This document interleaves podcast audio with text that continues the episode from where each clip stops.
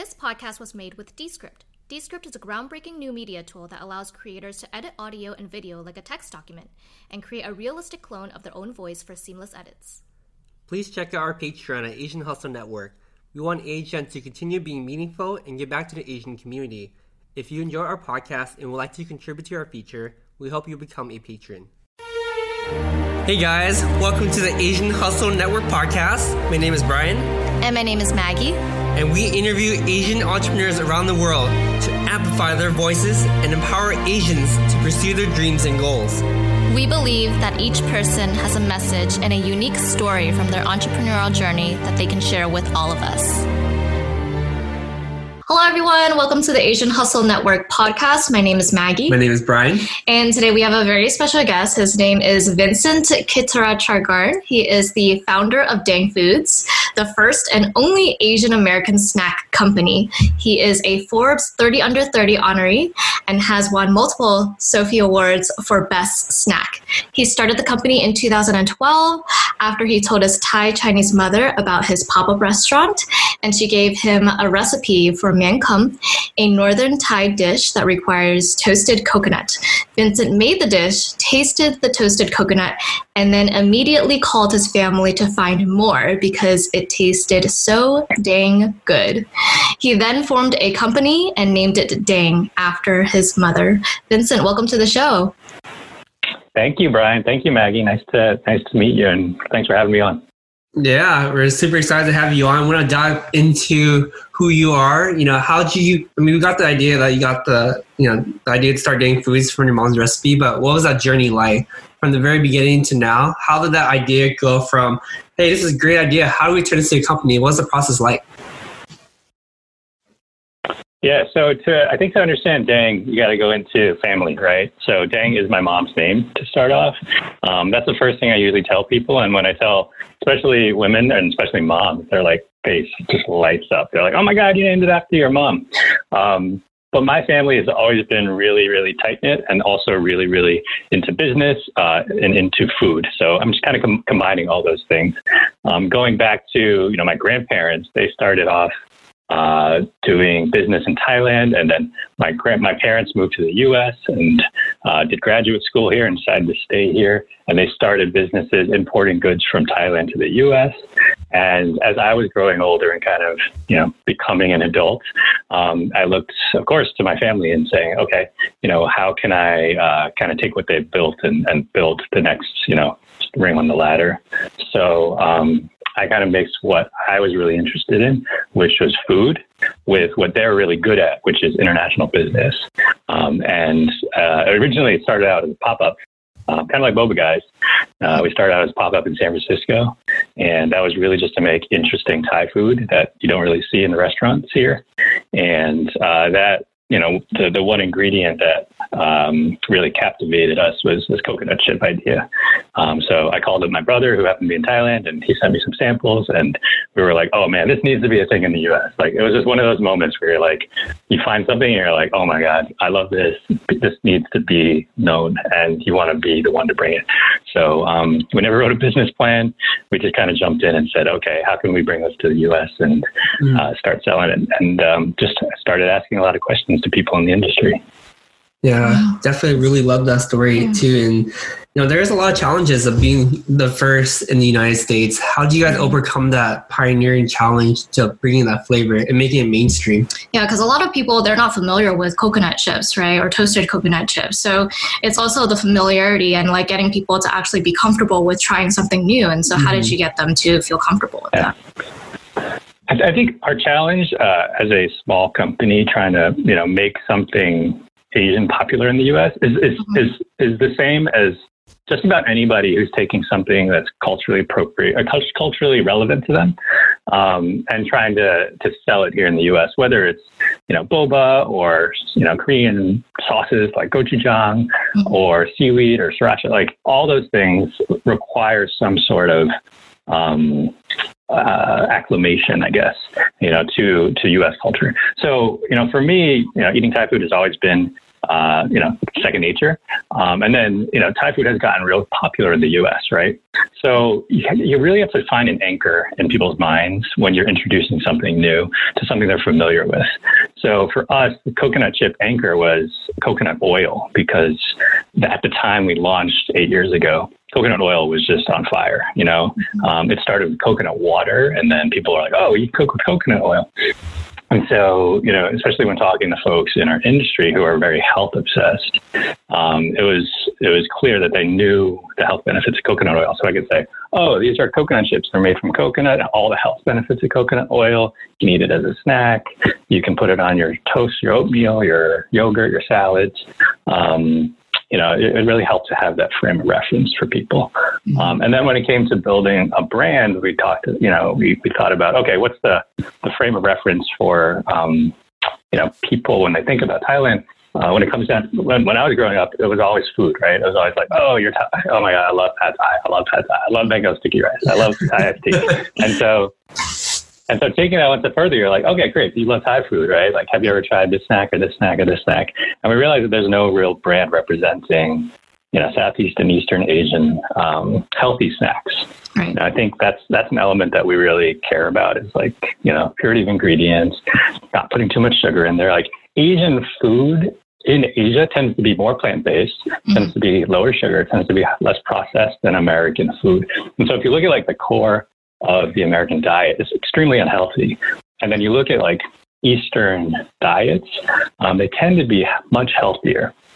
And it, it kind of, you know, it's not just food, but it's also this entire approach to health and wellness. You know, Eastern approaches tend to be more about preventative medicine and prevent and preventative practices, just eating healthier, exercising, right? Whereas Western tends to be, I mean, the second you go into your hospital, they're giving you antibiotics. So it's like it's very reactive to whatever symptoms you create. So um, we just want to take like our mission as a company mm-hmm. is to share uh, our culture for a healthier and more flavorful world, which to us means taking those you know, actions to be preventative about uh, avoiding, you know, obesity, disease, diabetes, like all these problems that kind of plague the Western world.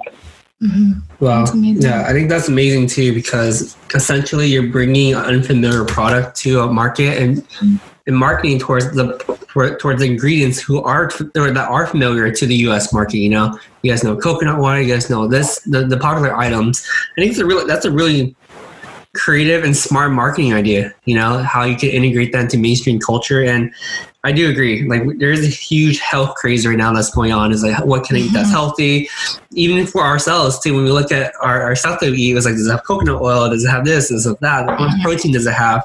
And it's really creative how you're able to hone into that as a part of your campaign to, to marketing foods. Well, yeah, I definitely agree with Brian. I think that, you know, back then, no one really cared about, you know, what they were intaking into their body. No one really paid attention to the health concerns and, you know, what they were actually consuming. But nowadays, you know, especially in the Bay Area, uh, even like in California in general, people are like, making sure that everything that they're eating is like gluten free and like sugar free and everything like that, making sure that everything that they're eating is very healthy. And Dang Foods, you know, coconut, onion chips, those are all like extremely healthy cho- choices. And so that's really amazing.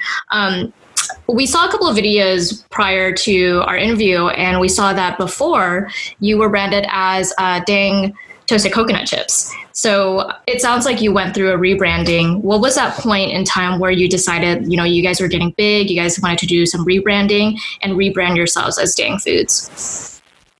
Yeah, it's a good question. So we, you know, we always put "dang" like front and center on our package because it's a word that means something in a lot of different languages, but especially in English and in Thai, right? So in Thai means red. It's also a name, um, my mom's name, and then in the U.S. it's a euphemism for damn, right? And people say "dang" when they taste something good or something happens or they stub their toe. It's just like, you know, it's it's, it's an easy word and it's, it's very short and it's one syllable, which is beautiful. Like you can do, you know, something short and easy, um, much more memorable than something long, like my last name.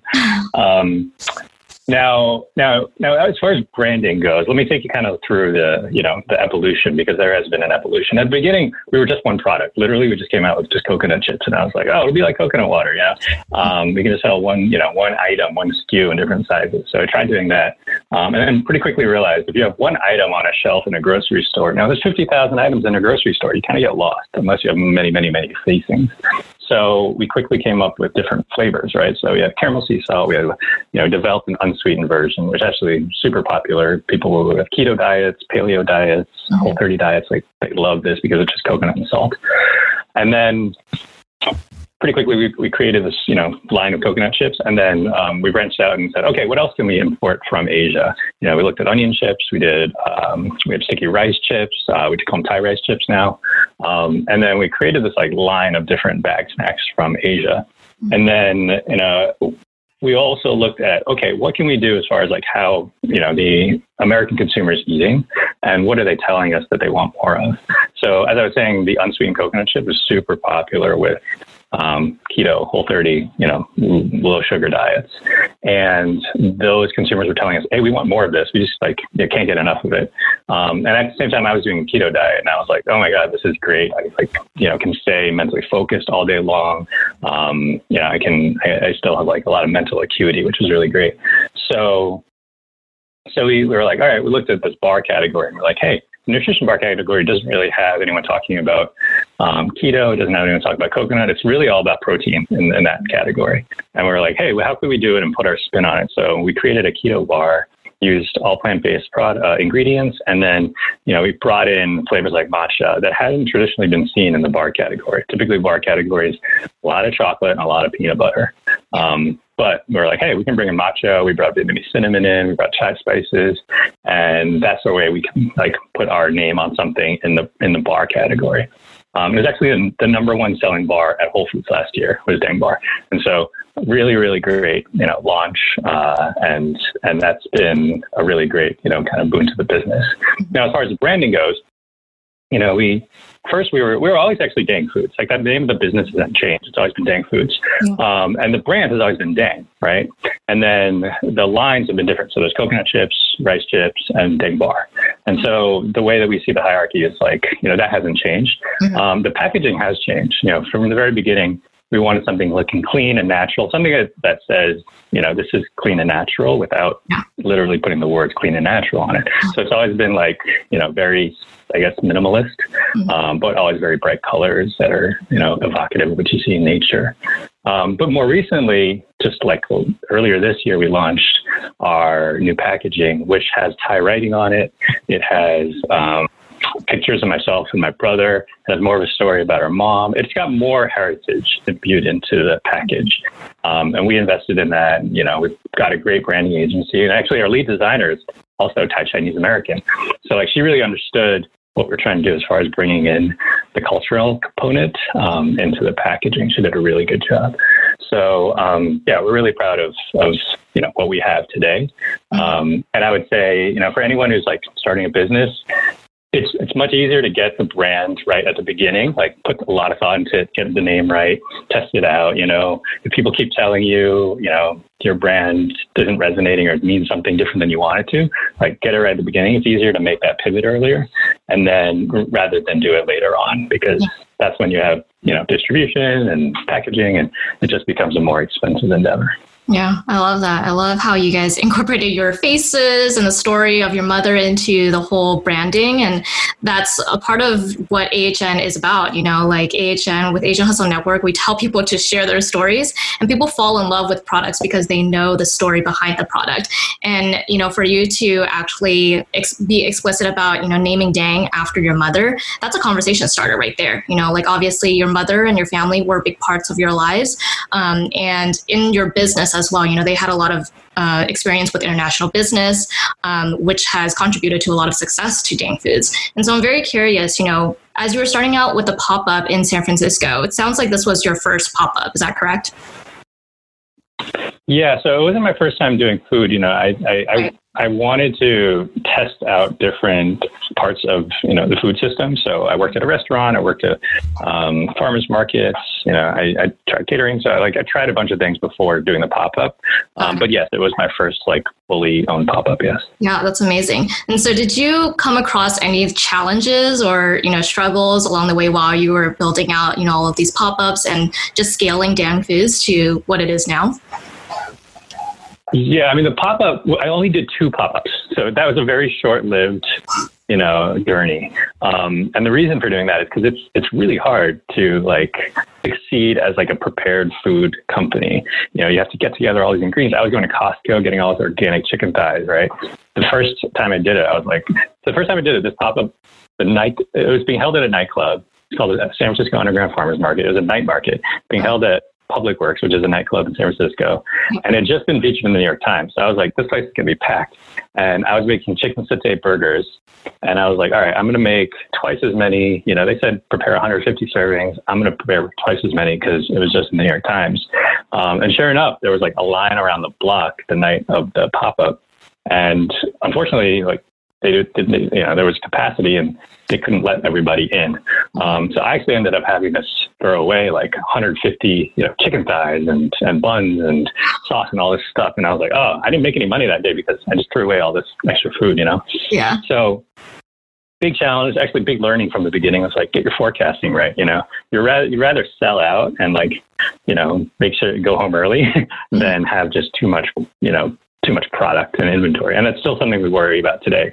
You know, any any consumer package company has to deal with inventory. And inventory mm-hmm. is cash, right? That's like literally cash that you're just sitting there. Right. So you want to minimize the amount of, of, of days that you actually have mm-hmm. um, inventory sitting in your warehouse. Um, now, as far as your second part of the question, I mean, challenges scaling Dang. Yeah. I mean, yeah, I mean, you name it, we've done it. We've had to go mm-hmm. through, uh, you know, we've had hiring to hire the wrong people. Hiring is very, very important. So we're starting something out there, you know, spend a lot of time hi- uh, focusing on hiring the right people. Um, there's uh, some books that you can read around that we've read and we, that we follow. This, this, system called Topgrading, and you know, it's it's it's very intrusive, but it's it's meant to be, and you're you're much better off. Um, letting go of somebody good than, than hiring somebody bad. So you're, you're much, you, you spend a lot of time figuring that out. Mm-hmm. Um, yeah, I mean, getting, you know, the retail, the, the world that I'm in, which is like CPG food retail, is like, it's pretty cutthroat. Like you have to go up against, you know, Hershey's and Mars and like these really, really deep pocketed big uh, companies and they spend to get product on shelf, you know, and like mm-hmm. when you're a small company and you you don't want to spend the money that like this little money that you have on just getting a product on the shelf. You know, kind of it's a rough it's a rough uh, it's a rough business, and you just have to battle all day. Um, this year in particular, you know, I would say most of the grocery store items and categories has benefited because people are eating more at home and less at restaurants. Yeah. That being said, it actually nutrition bars is one of the only areas of the grocery store that is not doing well. Uh-huh. Because people aren't on the go, and nutrition bars are really like a solution for on the go, you know, nutrition. So um, that part of the business hasn't been doing as well, but the rest of our business has been doing good. So it's kind of a seesaw effect. You know, the coconut mm-hmm. chips and the rice chips doing good. Um, bars not doing so good this year. Um, so you know, we've had to raise money. Uh, you know, the first three years, my brother and I were running yeah, basically we're running it just just with the two of us, mm-hmm. uh, and we didn't pay ourselves a salary. Mm-hmm. And so, and I wouldn't recommend this to everybody out there, but um, yeah, we managed to raise some money, give ourselves some back pay. Um, you know, we, we, we were trying to do whatever we can to, to grow the business and keep things lean. Mm-hmm. Um, and we were able to grow to a pretty significant size before we raised money, which preserved our equity in the business. So we still own like more than half the business today, um, even though we raised millions of dollars in capital. Mm-hmm. Yeah, it's amazing. Well, I mean, listening to your story too is one thing that really that really caught my interest is your sense of awareness. Mm-hmm. It's like you knew how to market, you know, coconut oil to a new market, and you knew that keto diet was was going to be the next big thing, and you knew a lot of things that you know to help with your marketing. You have to incorporate some of your cultural uh, stories into your marketing. How did you how did you develop the sense of awareness? Like, is it through experience because, or is it through because you're curious and you read about a lot of different things. Like, how did you develop develop your awareness to pivot and, and essentially penetrate into these new items? Um, what's that saying? Like, uh, you know, good artists create and great artists steal, or something like that. you know, I, I, will say that there's not a ton of like original ideas out there, but I, I think what we do well is, um, is I think what we do well is kind of identify. We say no a lot. Mm. So like I think the key strategy is saying no, right? And we say no to like people want to buy our coconut chips to put on in their yogurt, and people want to buy mm-hmm. you know our rice chips and like sprinkle it and like you know use it as an ingredient. We just said no to all that stuff uh-huh. because we're like, okay, you know, you really have to focus. Like any business, you got to focus on what's your niche, and um and really just do that and do that really well. Like I honestly think most business you know, if you say yes to everything, you're just taking on too much. And, you know, you have a limited amount of time, you have a limited amount of of, of money, um, you got to really spend like, focus on that. Um, now, as far as like the products we create, I mean, you know, I think there, America. So, so American food culture is relatively young. Mm-hmm. You know, um, we we're still figuring it out here in the U.S. Partially because you know we're a young country, partially because we have so many influences from all over. And America is not a single entity, right? There's there's there's different regions. Mm-hmm. And so, you know, you go to the south, you go to the northeast, like the way they eat is totally different than the way you do in the Midwest or the West. So um, in a lot of ways, you have to kind of segment in, in the same way as segmenting consumers and decide, okay, who do I want to hit and who do I not not not hit with mm-hmm. my product. Um, and for us, we always said at the beginning, like we want to hit the you know we, we call them like yoga moms um, someone who's like yeah very you know health conscious uh-huh. um, probably has a small family and shops with their family um, you know they tend to be female like for some reason guys have an aversion to coconut maybe it's all those commercials with like you know women like shampooing their hair with coconut and um yeah, we just I kind of knew like that was our consumer, and you know the the Instagram following reflected that, and you know more later on we were like, oh, we, are missing out on this entire storytelling element, uh, talking about Asian heritage as well. So we started mm-hmm. doing that more, um, and so you know I think the closer you get to who you're trying to hit mm-hmm. your consumer target, the more insights you'll get on what, what maybe they are lacking and what, mm-hmm. what shoes you can fill. Um, I like to think of products as doing jobs. So, you know, if you wake up in the morning and like, you know, you want, uh, say you want a cup of coffee and you want it instant, right? Like mm-hmm. the, the, the, product that does the job for that is a K cup. You know, it gives you like instant coffee right away. Um, or say you're like right after a workout, you're, you're just like just worked out and you want something with some protein, you know, um, protein bars, RX bars, really good at that. So for us, we have like, you know, coconut chips, rice chips, and Dang Bar each, each serve different uh, purposes throughout the day. Mm-hmm. Um, and that's very much an important piece of, I guess, a food product is like asking you yourself and your customers, how are you using it in your life? Like, what's the eating occasion? Mm-hmm. Um, and trying to learn as much as possible about how a product is being used. Like, what problem is it solving? So, if it isn't solving a product, right. yeah, sure, it could just taste good, but I don't think in my world that's enough to really get you to stay relevant. Yeah, yeah, absolutely agree. Mm-hmm. I'm kind of curious too, like how long into the process until you start having a defined image of what this customer looks like. You know, a lot of people start their company, they don't know who they're exactly what their niche is, who they're going to market to. Like, how long into your process until, until you guys are like, okay, these are the, this is the target audience that we want. You know, we hear this question a lot too with our, our other interview uh, hosts. Is like when they started to just have a really big cast, they didn't know where the niche was. How did you define that niche as you were building your company? Yeah, I think it's. I mean, I think it's good to start. You, you, want to have a hypothesis. I think when you develop any product, it's like an experiment. You want to have a hypothesis. Like, all right, I'm developing this, like, you know, calendar for, you know, for for, for Gmail, and uh, hypothesize that people can use it, or people use like Gmail for Business, right? Just like mm-hmm. have a hypothesis. I think most founders will have a hypothesis, but then gut checking that against who's actually like buying your product. Um, that's really interesting.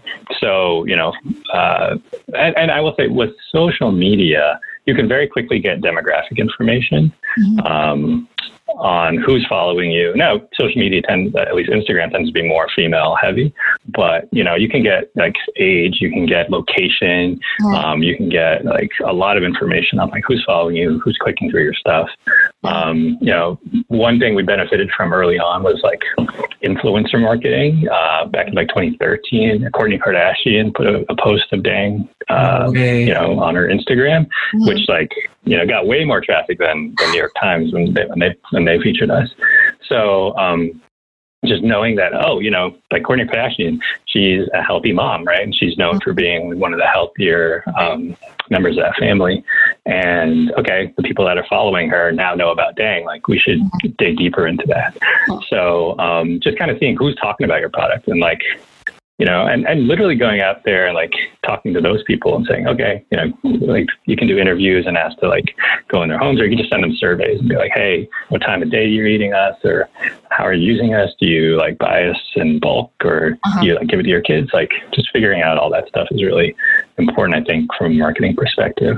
Um, now, yeah, so I guess when, when thinking about your consumer segment, like have a hypothesis, test it out, and like validate it, um, and be very open and like listening to you know your consumer about what they what you could do better or uh, or, or what else you could do for them.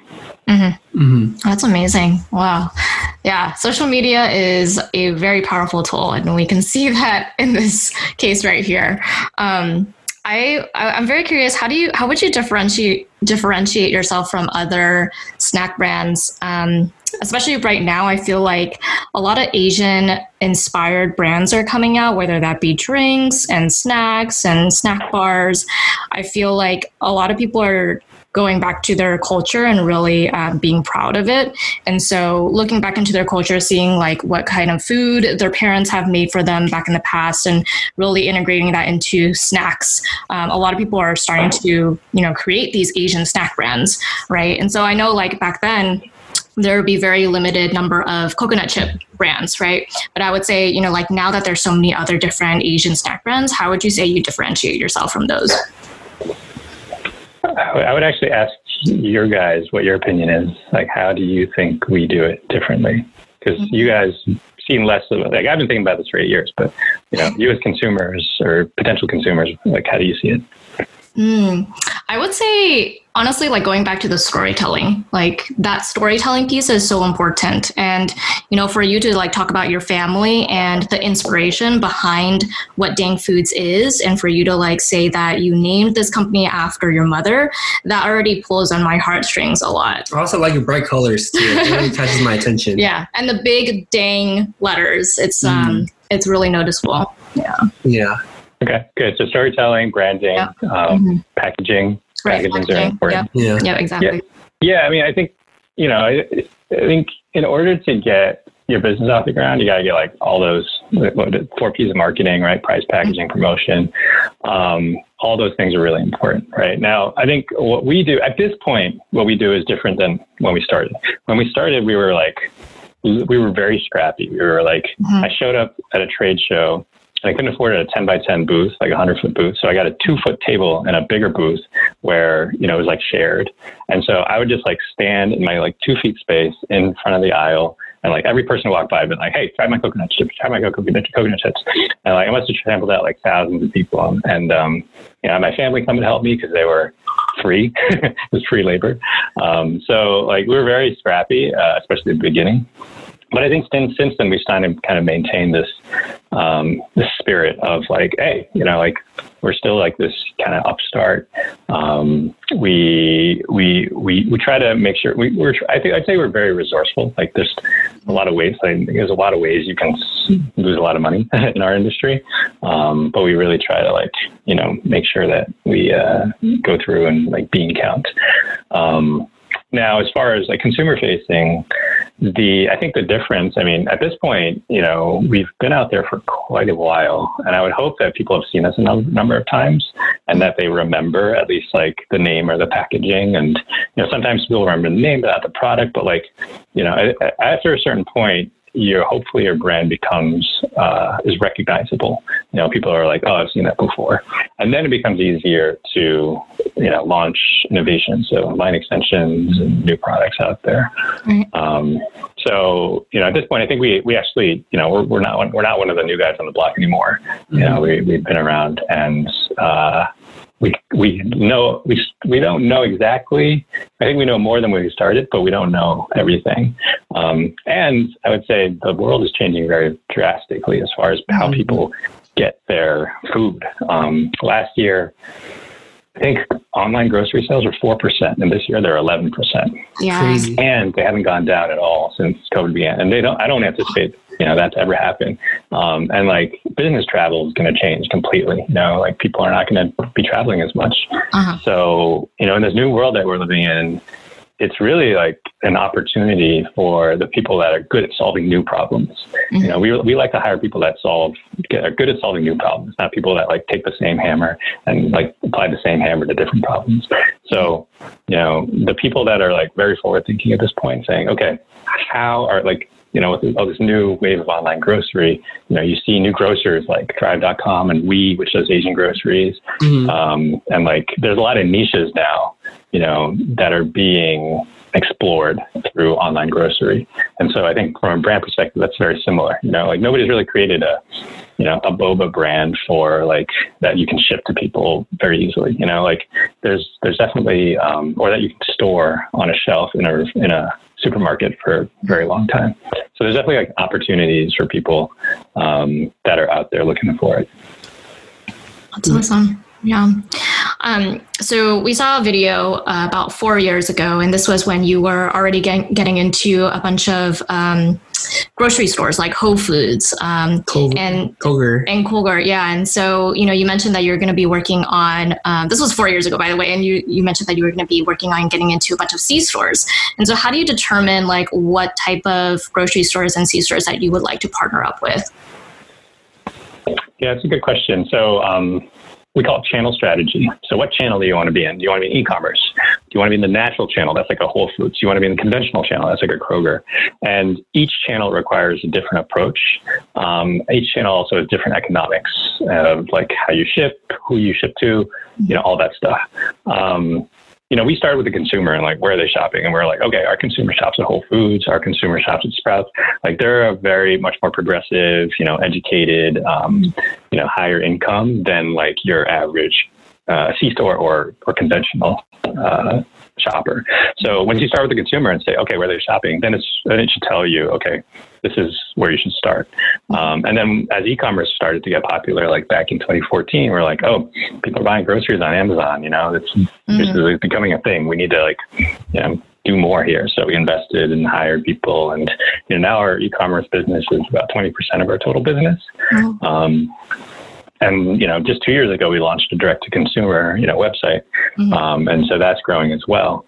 So I guess the short answer is start where your consumer is. Mm-hmm. Don't try to do everything because it's right. going to be very, very hard to try to do everything one at right um, at once, um, and start with just one at a time. You know, versus try to hit too many of them. Yeah, yeah.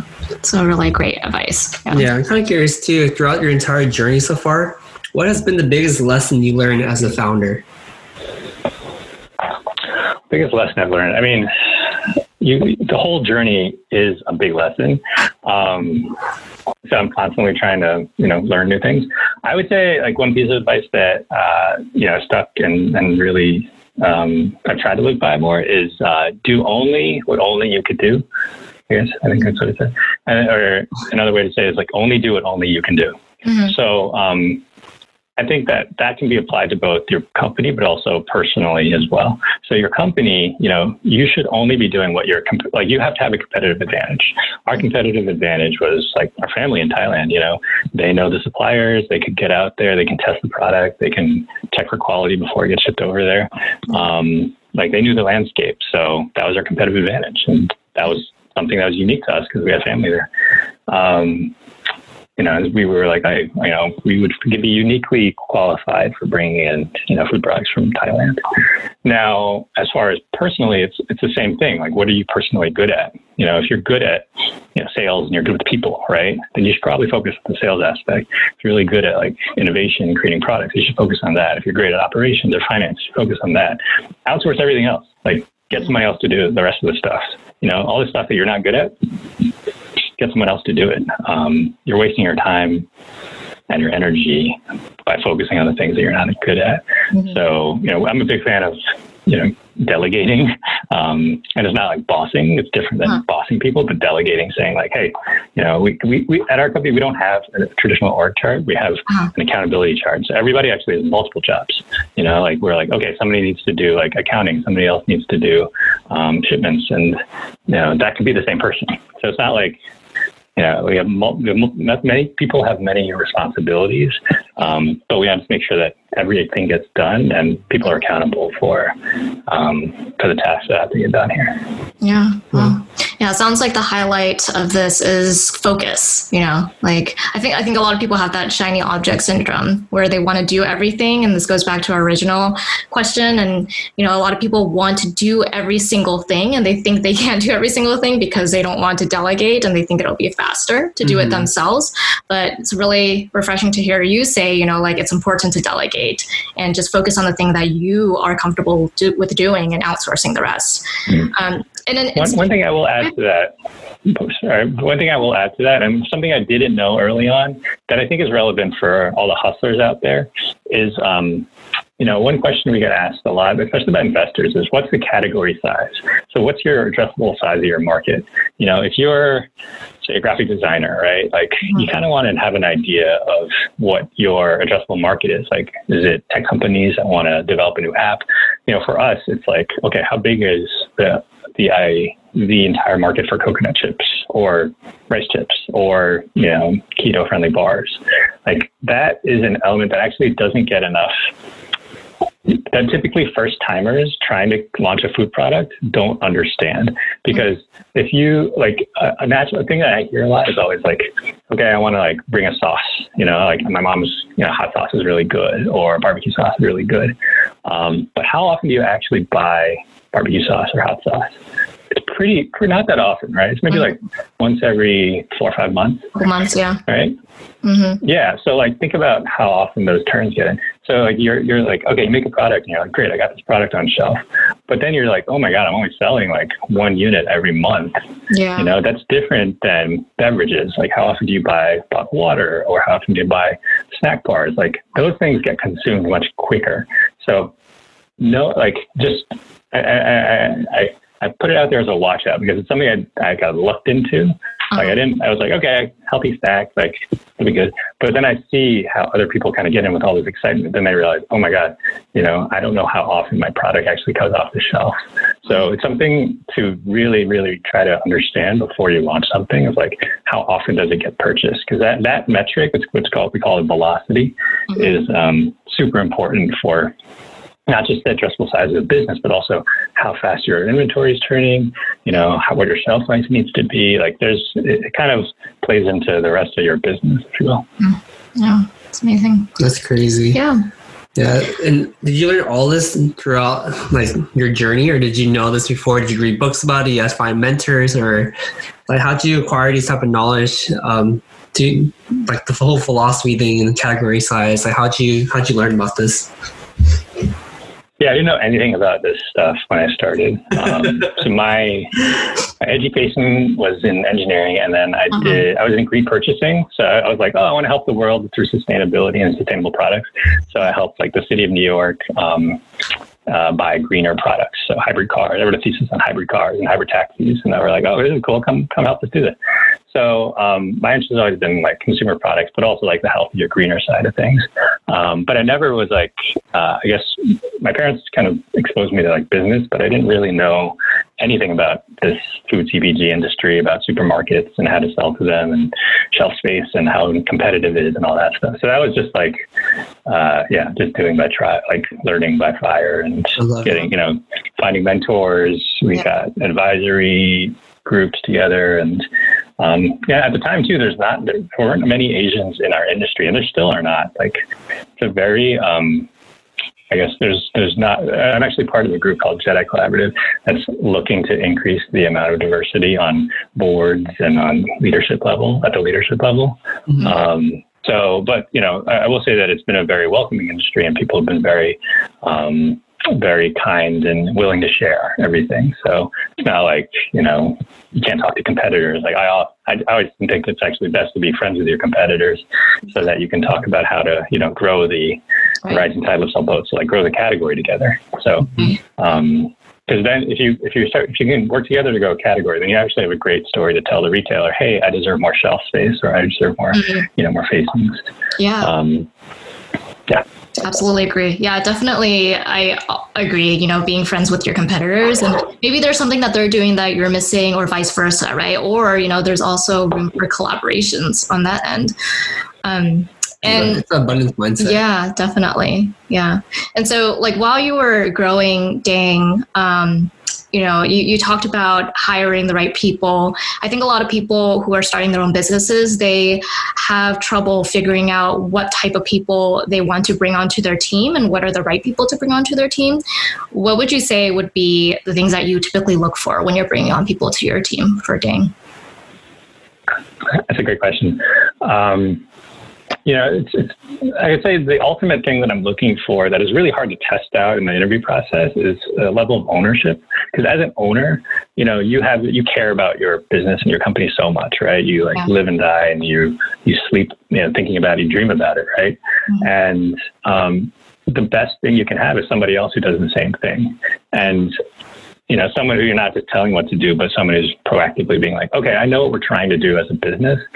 So let me go out there and help you do it. And I'll bring you solutions. I'm not going to bring you all the problems. So like, um, we, I would say, you know, our, our hiring process, and I can go through the whole hiring process if you have time, but I, I, would say one of the most underrated parts of the hiring process is the reference check because and, and not just the references that they give you but the reference like we ask for every single um, person who supervised you at like all of your jobs.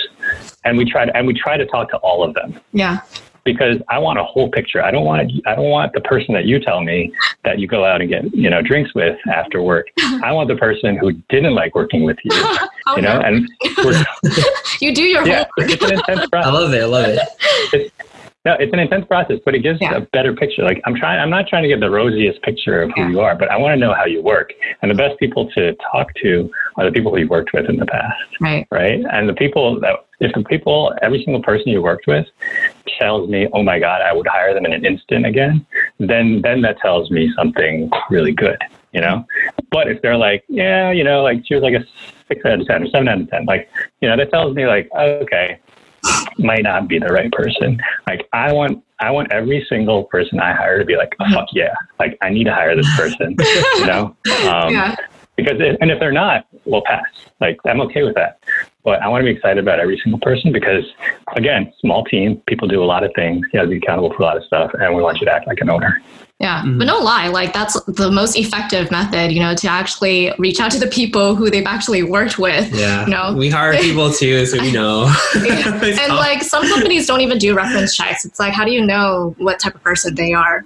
But here's to all the listeners out there who are trying to apply for Dang Foods, getting nervous. fun to have you here. awesome. Well, what would you say would be like your five to ten year plan um, in the future for Dang Foods, and what do you have in store?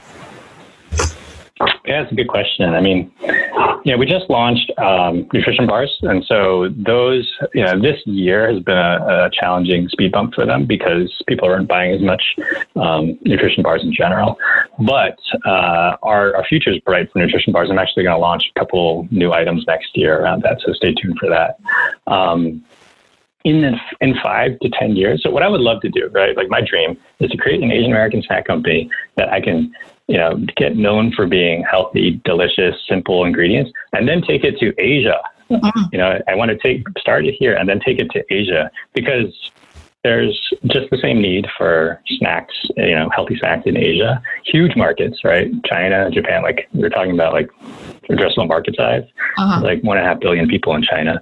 Um, diabetes is a growing concern in the Asian and Asian American communities, and like that's something that um, some of our products do help with. All the keto, like no low carb items, they all help with that. So I'd love to be able to address, you know, metabolic diseases over there as well. Um, so yeah, I mean, I think that's that's the dream is like you know create the first Asian American snack brand that's internationally known, and then you know be able to take it overseas, um, so that we can actually uh, you know impact more people. Yeah, love it. Bringing it full circle. Inspiration came from Asia. You know, it started here in America, and you're bringing it back to Asia. Love that. I love that strategy. Yeah, yeah. I think yeah, it's funny. I so I actually went to visit this town in China. Mhm. My, my grandparents are from uh, South China at Chaozhou, which is outside of Guangzhou.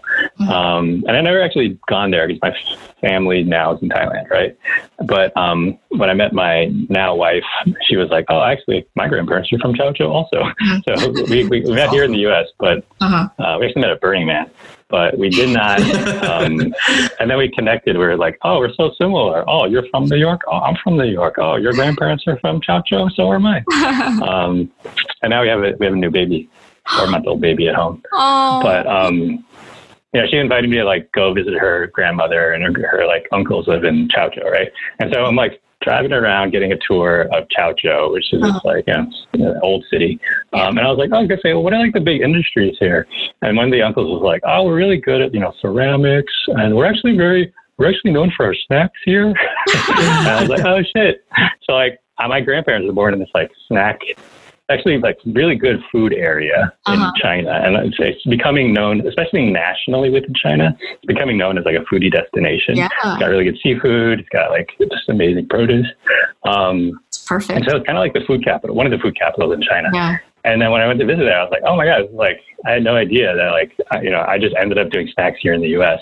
But like I came from an area in China that's like known for their snacks. right. Um, in, even though I didn't I didn't know that, you know, somehow we fell into Yeah. that that career path. Um, so Yeah, I don't know. but- It just, I, It's destined to happen. I happen. thought that was serendipitous. Definitely.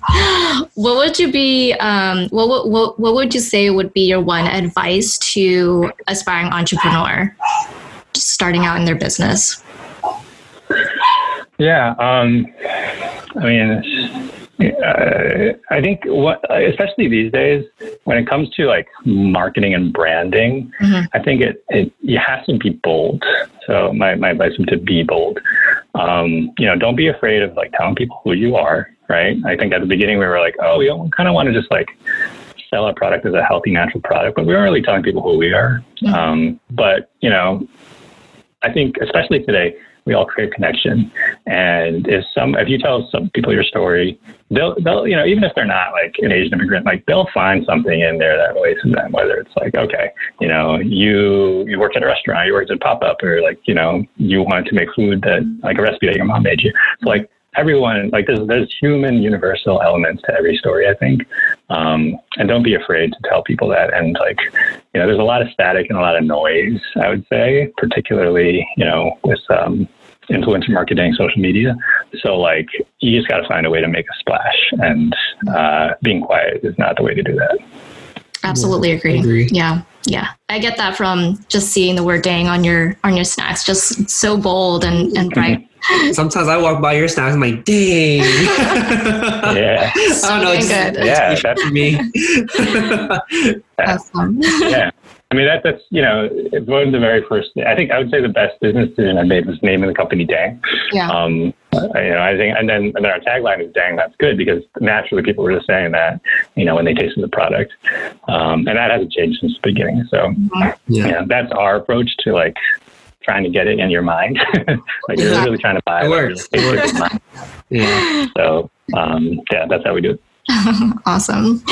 All right. Well, how can our listeners learn more about you online, Vincent? Yeah, so uh, if you want to learn more about Dang, check out, you know, come to dangfoods.com. Um, you can learn about our story. You can order our products. You can actually order swag too. So we got like Nice. uh, bomber jackets. We have Auntie visors, these like uh, Dang, Red, and like yeah, they, they're like visors for you to do your accounting in. Mhm. Um, we sell like utensil stuff, so there's Wow. fun stuff, not just not just food on there. Awesome. Um, so yeah, check out our website. Awesome. And um, just wanted to give a quick shout out. You know, we um, also have Dang Foods on our AHN marketplace. on our AHN marketplace. So if you guys want to head over to AsianHustleNetwork.com um, and head over to our marketplace, you can find Dang Food products on there as well with a discount. So go ahead and check that out. Yeah, Yeah, yeah, get yourself a referral fee. exactly. well, thank you so much for sharing your story, Vincent. It was amazing hearing from you. yeah, thank you so much for being on the podcast today. Yeah. Anytime. Thank you guys, and have a dang good day. Thank you. You too. Hey guys, we hope you enjoyed this episode. Please subscribe to the show. We would like to get to the top 10 on iTunes, so be sure to leave us a five star review. We release an episode every single Wednesday, so stay tuned. Thank you guys so much.